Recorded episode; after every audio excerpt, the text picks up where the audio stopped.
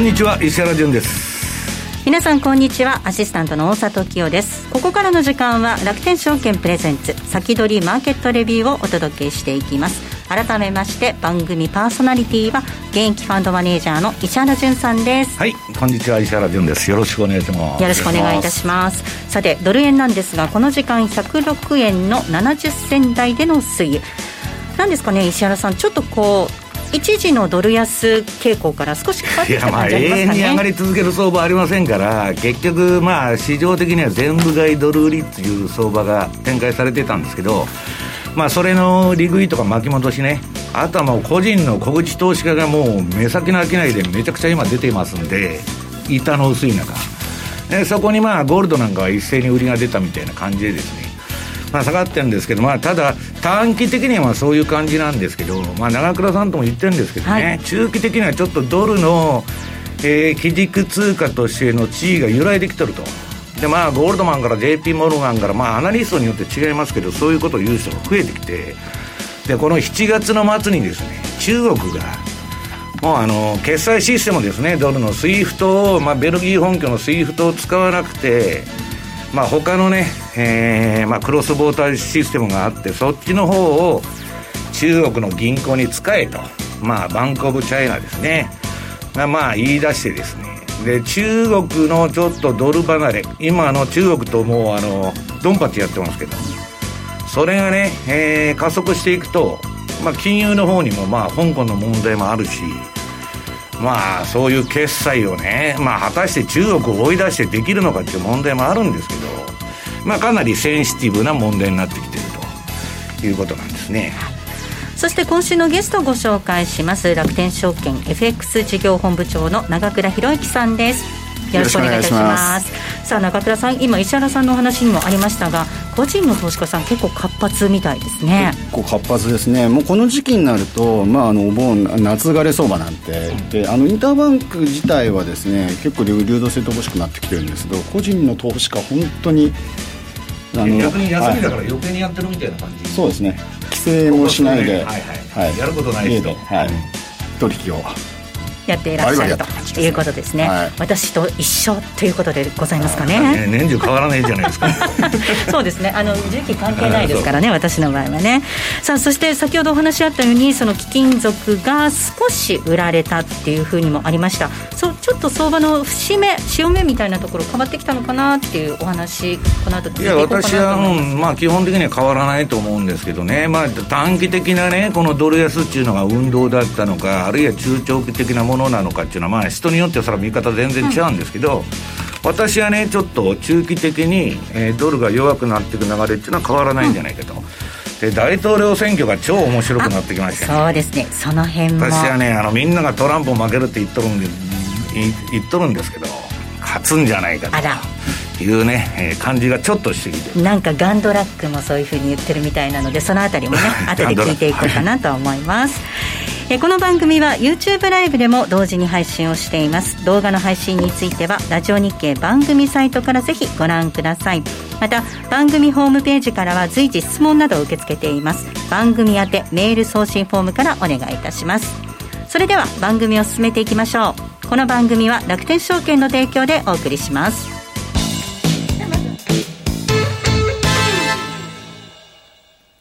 スマホで気軽に米国株投資始めてみませんか？高機能で使いやすい iSpeed なら、お使いのスマートフォンで米国株式のお取引ができるんです。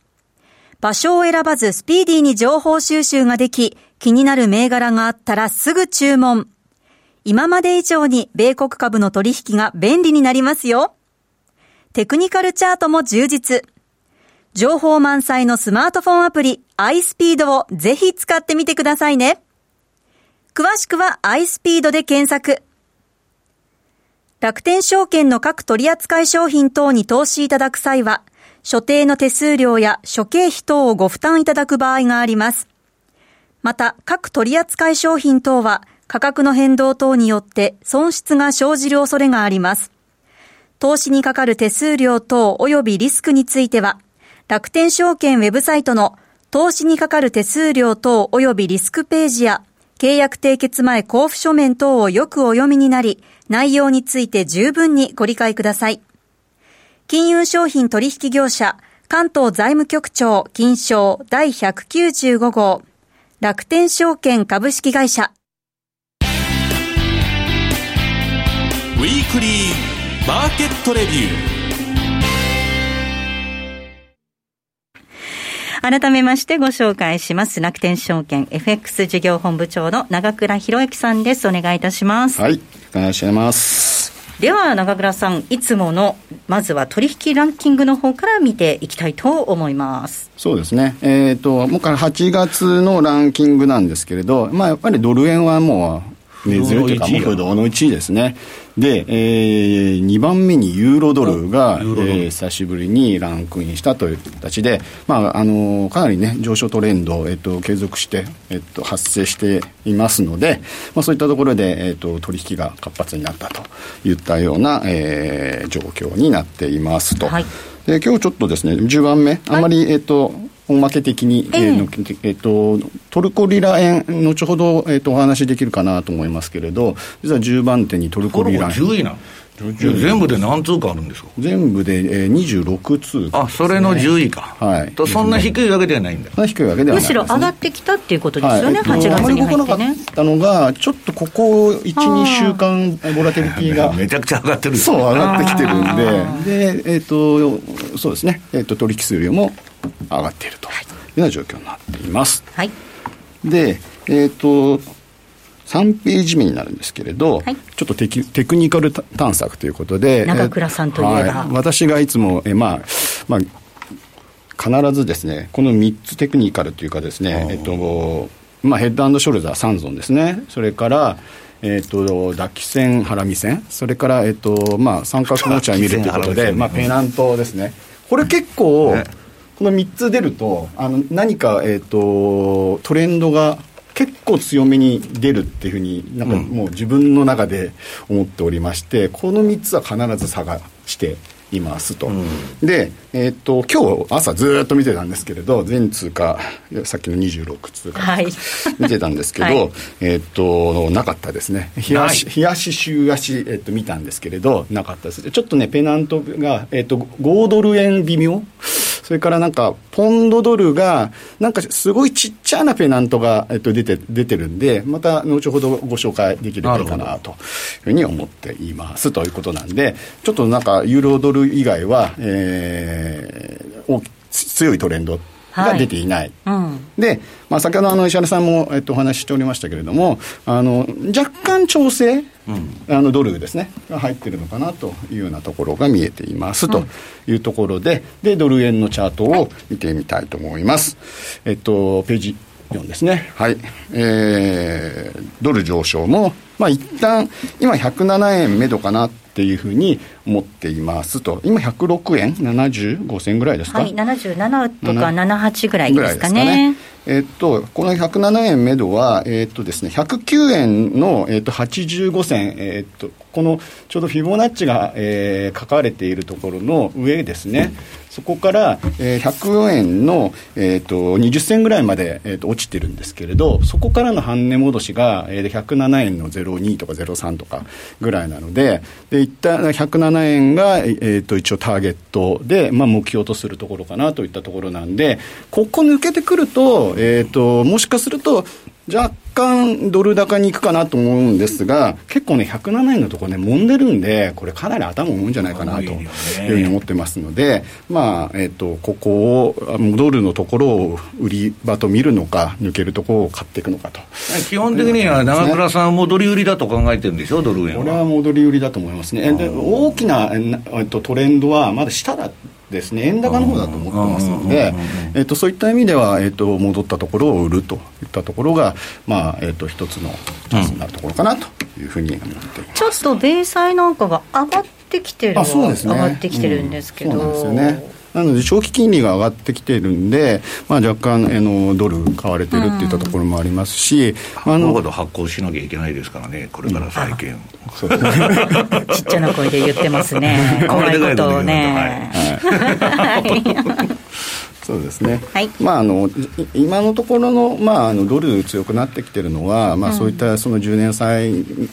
の、ね、金利が上昇しているところとか、まあ、金融基金が、ね、暴落しちゃったんで,、はい。でそこはちょっと今までこうなんかいろいろリスクだリスクだって言って金買われてたところが、まあ一旦ちょっとなんかいろんなななんだロシアで ワクチンが承認されたとか、まあ、ね。ワクチンの話は全部前つばですけどね。ですよね。まあ、打ったところで人体実験するだけですから。そうそう。あと、まあ、香港でねあの、はい。あのあはい、うん、釈捕まってで釈放されたと。そうそう。とかね、そういったところのあの若干その、まあ、リスクとなってたところが後退してたんで、でまあ、あとは、えーえーまあ、金も、まあ、かなり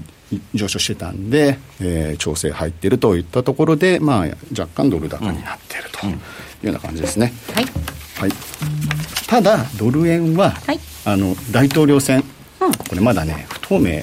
もう思ってるんですよ。はい。はい。不透明。うん。まあ、若干ちょっとどっちか、あのートランプ勝つかなってずっとい、あのーええそうですよね。言ってますがね。うん、いやーまだね、接戦ですよ、これは。うん。はい、なので、中華ね、あの、私はね、世論調査見てると、あの、母集団にしてもね、報道しとるのも、まあ、みんな軍産複合体の報道でしょ？まあ、トランプを落としたいと。いうあれでね、で、まあ、デモにしたって何にしたって、アンティバから何から全部スポンサーがあって、まあ、トランプを落とす運動ですよ。だけどね、私は今回、あの、バイデンちゃんが、あの、副大統領を指名しちゃったと。うん、一番やってはいけないパターンを選んじゃったな、ということでね。本当ですか？もうバイデンも、あのー今度のあれ、ハリスだったっけ、なんだっけ？なはいカマラハリスあれ、もう中国とズブズブですからね、たが誇りがいくらでも出てきますから、まあ、討論会にね、あのなったら、負けんだけど、討論会もしないって言っとるんですよ、今、バイデン陣営は。こういう状況だからっていうのを言い訳でに、ね、テレビ視点も一切断って、はい。もうあの閉じこもっとるわけですよ、長倉さんみたいに外出て焼けてないと。モルジブから帰ってきたんですから、ええ。えそんなことはないです、はい、モルジブ、もうすごい夏って感じですもんね。はい。い。い色してますよ、どうですか、これもあのマンションの屋上で、はい、日光浴していただきます、はいなんか超暑そうですよ、それは。そうですかんでは、はいその裏返しではいユーロドルの裏が、ユーロドルですね。ははいい。で、あの、ユーロドルですね、えー、まあ、あの、ちょっと一服感あるかなっていったところですね。うんですねで、まあ、昨日なんかも、あの、やっぱりドイツの、あの、景況感指数、結構強い数字出てきているっていったところで、やっぱりあの、ユーロ時間は、あの、ユーロ主導でなってたんですけれど、まあ、あの、やっぱりゴールドのところですね。っていったところで、えー若干、えっと、これも、あの、ユーロが売られたというよりは、ドルが買われたっていうような感じです、ね。これ、長倉さん、どこで買いだと思ってるの、ユーロは？ここ？ここはですね、いや、あのーちょっと下がるのは1点、これ実はね、まだちょっと先の話ですけど、1650ぐらいまでは、あのー調整してもおかしくないのかなっていうふうにえっと思っていますと。だけど、落ちたところは買いたいとうん、いう落ちたところは買っていいんじゃないかなと、うん。私と同じですねうん、ふうに思いますね。まだもうちょっとユーロは上がってもいいのかなって、えっというふうに思っていますなるほどたところですね。はい。はい。です。で、えっ、と、じゃあスライド7ページまで行ってみましょうか。行きましょうか。さっき、あの、はい。5ドル円、はい。えっと、ちょっとペナント微妙って書いてますけど、はい。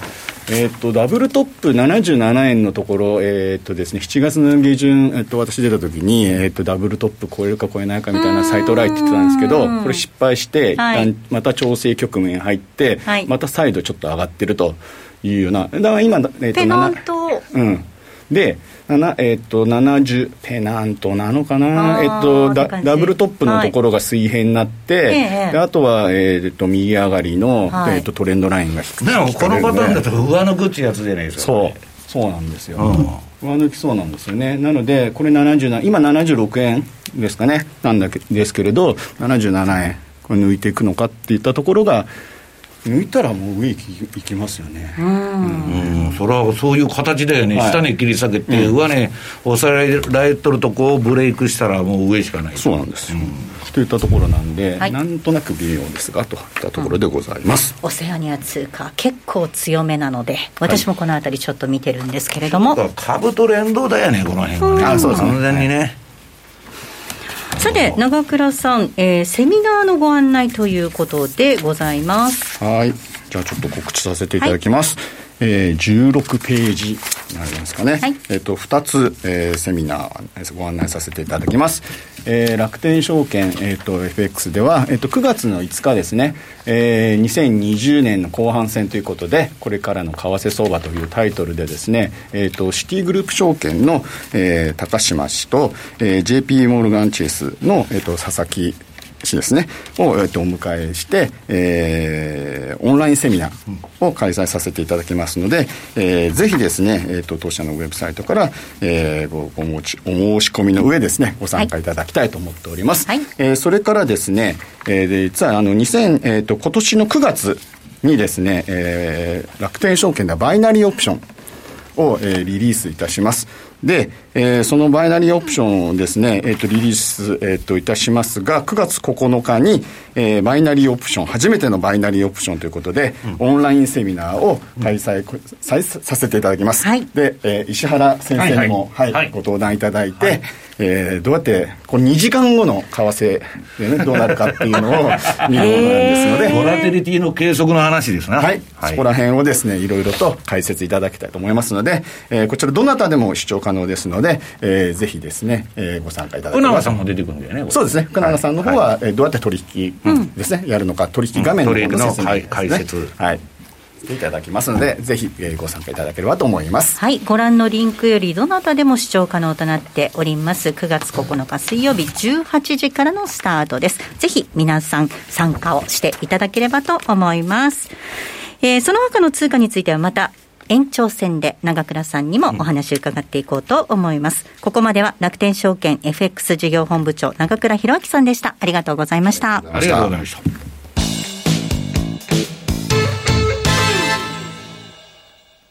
楽天証券は取引手数料が安いんです。すべての投資信託で買い付け手数料が無料。またすべての国内 ETF、国内リートの信用取引手数料が無料。その中でも国内 ETF101 銘柄は現物取引も信用取引も取引手数料完全無料。一部の米国 ETF も買い付け手数料0円になりました。さらに、デイトレ向け信用取引、1日信用なら、どんなに取引しても取引手数料無料。そして何より、1日定額コースなら、現物取引も信用取引も1日50万円まで取引手数料が無料なんです。楽天証券はお客様により良い投資環境をご提供します。詳しくは楽天証券手数料で検索。楽天証券の各取扱商品等に投資いただく際は、所定の手数料や諸経費等をご負担いただく場合があります。また、各取扱商品等は価格の変動等によって損失が生じる恐れがあります。投資にかかる手数料等及びリスクについては、楽天証券ウェブサイトの投資にかかる手数料等及びリスクページや、契約締結前交付書面等をよくお読みになり、内容について十分にご理解ください。金融商品取引業者、関東財務局長金賞第195号、楽天証券株式会社。石原淳の相場の肝。ここでは現役ファンドマネージャー石原淳さんにこれからの相場の肝について伺っていきたいと思います。さあ、はい、石原さん今日はねもう民主党の、うん、はい盛りだくさんの話題なんですけども、うん、直近はねまあ、副大統領に女性を選ぶと。で、これ選んだらトランプまずいなっていう人をバイデンさんが選ばなかったんですね。で、まあ、バイデンさんっていうのはね、中国の国有企業と自分の息子の会社合併して、それをアメリカに上場させたと、まあ、ズブズブなんですよ。だって、自分が首脳会談行ってですよ、息子連れて行って。それで、合併の話がまとまって、その会社ね、まあ、あの、原子力の会社ですけど、うん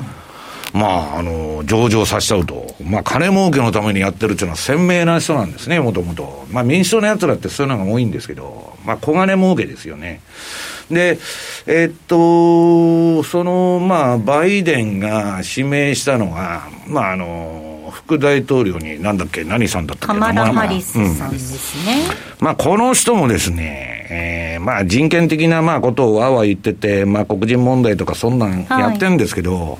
あれ、現実のね、向こうに住んどるアメリカ人に聞くと、あれ、もう暴動とか暴れられてみんな困ってるんですよ。街の中、もうシカゴもむちゃくちゃやっとるでしょ、あれ。うん、あんなもんね、トランプがまあ軍隊出してもおかしくないような事態なんだけど、で、それをどっちか言ったら擁護する側の人が来たわけですよ。これはトランプとしてはしてやったりと。で、大体にしてね、まああんま言いませんけど、小さい子で言いますけど、バイデンさんはね、今イギリスの首相が、ね、サッチャーだと思ってる人なんですよ。大丈夫かいと。アメリカの大札さんね、中田さん、はい、あの、大統領って核のボタン持っとるんですよ。はい。なんか押し寄ったら困るじゃないですか、本当。取り上げるんじゃないですか、側近がね。いや、側近がいくらしっかり、いや、大統領っていうのはもともとお飾りでね、はい、それ政治家っていうのはもともとお飾りで、その、奥の院みたいなのがどこの国もおるわけですけど、はい、それにしても危ねえという話で、まあ、討論会をトランプとしてはもう前倒しでやってくれと。で、バイデンはね、勝ちたいために郵便投票、ジョージ・ソロスとか使ってバンバン金つぎ込んで、まあ今16州が郵便投票やったらもう投票しとるんですよ。でね、これはね、討論会に持ち込んだら、まあ最低今までの伝統的なあれでいくと3回はやらんならんわけでしょバイデンに私は勝ち目はないと思ってる。だから、いかにまあ彼がそれを回避できるか。まああのもう中止しろっつってニューヨークタイムズもね、一番でやっとるわけですから、まあトランプをどうしても落としたい人がたくさんいるわけですからね。まあそういう中で、あのー、これもファンドの間で一番の話題で、はい、今のまあ香港とかまあ揉めとることも含めてね、ええ、米中のあれが先鋭化していく中で、まあ要するにね、アメリカのサイレントマジョリティですね。声を上げてなくて、まあ、さすがにトランプ支持とは言いにくいと。最初の時もあったわけじゃないですか。そういう連中が、ちょっとね、やっぱトランプ支持に回るんじゃないかと。いうことで、まあトランプは圧倒的不利というね、まあそのフェイクニュースの中、まあちょっとね、希望の光が見えてきたと、トランプ陣営としてはね、いうことで、で、トランプがまあ2期目に入ったらね、私はもうあのアメリカの借金整理をすると思うんで、非常にまあ相場的にはストーリーが見見えやすいと。いうことでですね、からビジネスマンですから。2期目に入ったら借金整理しますか？いや、ドルの切り下げするでしょう、ああ、そういうことか。そんなもんもう、今のね、ドルの基軸通貨派遣なんてね、いろんな人が、もうコストに合わないって言ってるわけですから、はい、で、軍隊も全部引き上げるじゃないですか。世界中から今引き上げてるでしょ。で、その中で、あのね、長倉さんも私も相場感似てんだけど、ドルがちょっと売られるんじゃないかっていうのは別にね、ユーロがいいわけでも何がいいわけでもない、はい、ドルがやばくなってきてると。うん、でね、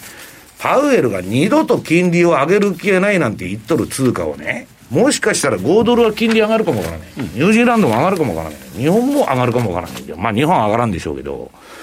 そんな国のね、通貨買うかいと。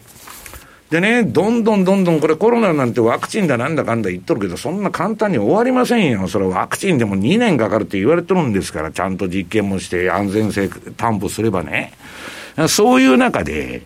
まあ経済 V 字どころがですね、まあこの給付、給付金バブルで株だけ湧いたと。いう結果なわけですよ。だけどこれからまあ FRB のばらまきも今止まってますから、ちょっと。で、まあトランプが大統領令で話がまとまらないんで、また金ばらまくっつうんで、また買いやつってやっとるんですけど、まあこんなもんはもう、国家管理のですね、えー、バブル相場になってるわけで、まあ株は株で独自の動きするんですけど、通貨の方はね、うんちょっと、これ、あのー、債券市場とか通貨の方は、ちょっとハテナマークをみんなが感じてて、で、私は株なんてね、上がっても下がっても大した話じゃないと思っても、また上がったら PK を入れるだけですから。下がったら？金利はね、うん、上がりだしたら止まらんのですよ。はい、で、金利が史上最高のバブルですから。なんつったってゼロ以下ないのにゼロ以下までやっちゃったんだ債券市場ね。人類の歴史始まって以来の史上最大のバブルは皆さん債券なんですよ。だから、ちょっとね、そこら辺がおかしくなってくるんじゃないかと、中長期的には見てるわけです。うん。だから、まああの、どういうんですか、ちょっと今年のそう後半の相場っていうのは、どっちにしても、相場が、ボラテリティが上がる。というふうに思ってるんですけどね。石原さん、以前から、以前からっていうか、まあ、ここのところね、あのそのうん、ドルが基軸通貨としての地位を失うんじゃないかみたいな議論が出てきていて、うんそれについてもまあ言及されてますけれども、はいそういう話は、私、もっともっと長期の話だと思ってたんですけど、いやいやいや、そんな長期じゃないんですよ。もうね、今、香港とドンパチやって、もうアメリカも内政干渉でも何でも介入してるじゃないですか。あれね、今、決済制度でね、その、ドルの、その、スイフトっていうのをもう絶対使わないと我々、その、送金だとかなんとかできないんですよ。ねはいそれがね、あの、中国とか、もう、非米、同盟みたいなのができてて、で、ヨーロッパも自分らで作ろうとしたんだけど、もうみんなアメリカから離れようとしてる。だから、その、新しい決済システムを使ってね、えっと、その、なんだっけ、送金だとかなんとかをやっていこうということで、で、さっきも言ったように、その、 Bank of China がね、7月の29日だとか何日だとか忘れたけども、中国の傘下の銀行に全部決済はね、スイフト使うなと。はい、で、経済制裁で、もしかしたら中国側からしたらトランプに、スイフトから外されるかもわからないと。うん、決済システムから中国と香港を外しますと。まあ、万歳じゃないですか。だから、こんな動きはね、3年も5年も前からもうずっとやっとるんですよ。やっとっても、スイフトが圧倒的な力を持ってたんだけど、それが揺らいできてると。で、ドルのね、基本的に、信任の揺らぎっていうのはね、中国とかが離れていくことによって起こるんですよ、多分。はい、はい、今、ドルペグで、ずあのーもう、なんだっけ、アメリカとここ数年ね、はい、結局、中国とアメリカの蜜月関係が世界のバブルを生み、はまあこういう世の中作ってきたわけですけど、それが今巻き戻されて、ドンパチになってるわけですから、まあちょっとね、いろんな動きがこれから起こってくるんじゃないかなと。いうふうに見てるんです。だからね、クロスボーダー銀行間決済システムと、これはね、えっと、シップス中 CIPS ね。これを使ってもう取引しようと言っとるわけですよ。で、現実的にはまだ難しいかもわからないけど、そういうね、準備はもう着々と進めてるわけです。だから、二度と金利上げる気がないんで、借金が雪だるま式に増えてると、そんな通貨をね、いつまででも、その、えードル高だと 言って、えーまあ、あるいはね、アメリカの債券ゼロ金利なのに、もうアメリカが一番いいっつって、どんどん買うやつがいるのかと、いうことがね、問題になってくるんじゃないかなと。いうふうに私は思ってるんですね。はい、お話の続きは YouTube の延長配信で伺っていきたいと思います、以上石原潤の相場の木もお届けしましたさてお送りしてまいりました先取りマーケットレビューそろそろお別れなんですが、えー、またこの後延長配信をお届けしていきますのでぜひ皆さんはい。お楽しみになさってください、それではリスナーの皆さんまた来週。来週も石原潤さんそしてアシスタンアシスタントは大里でお届けしていきたいと思います。この後は YouTube ライブの延長配信です。この番組は楽天証券の提供でお送りしました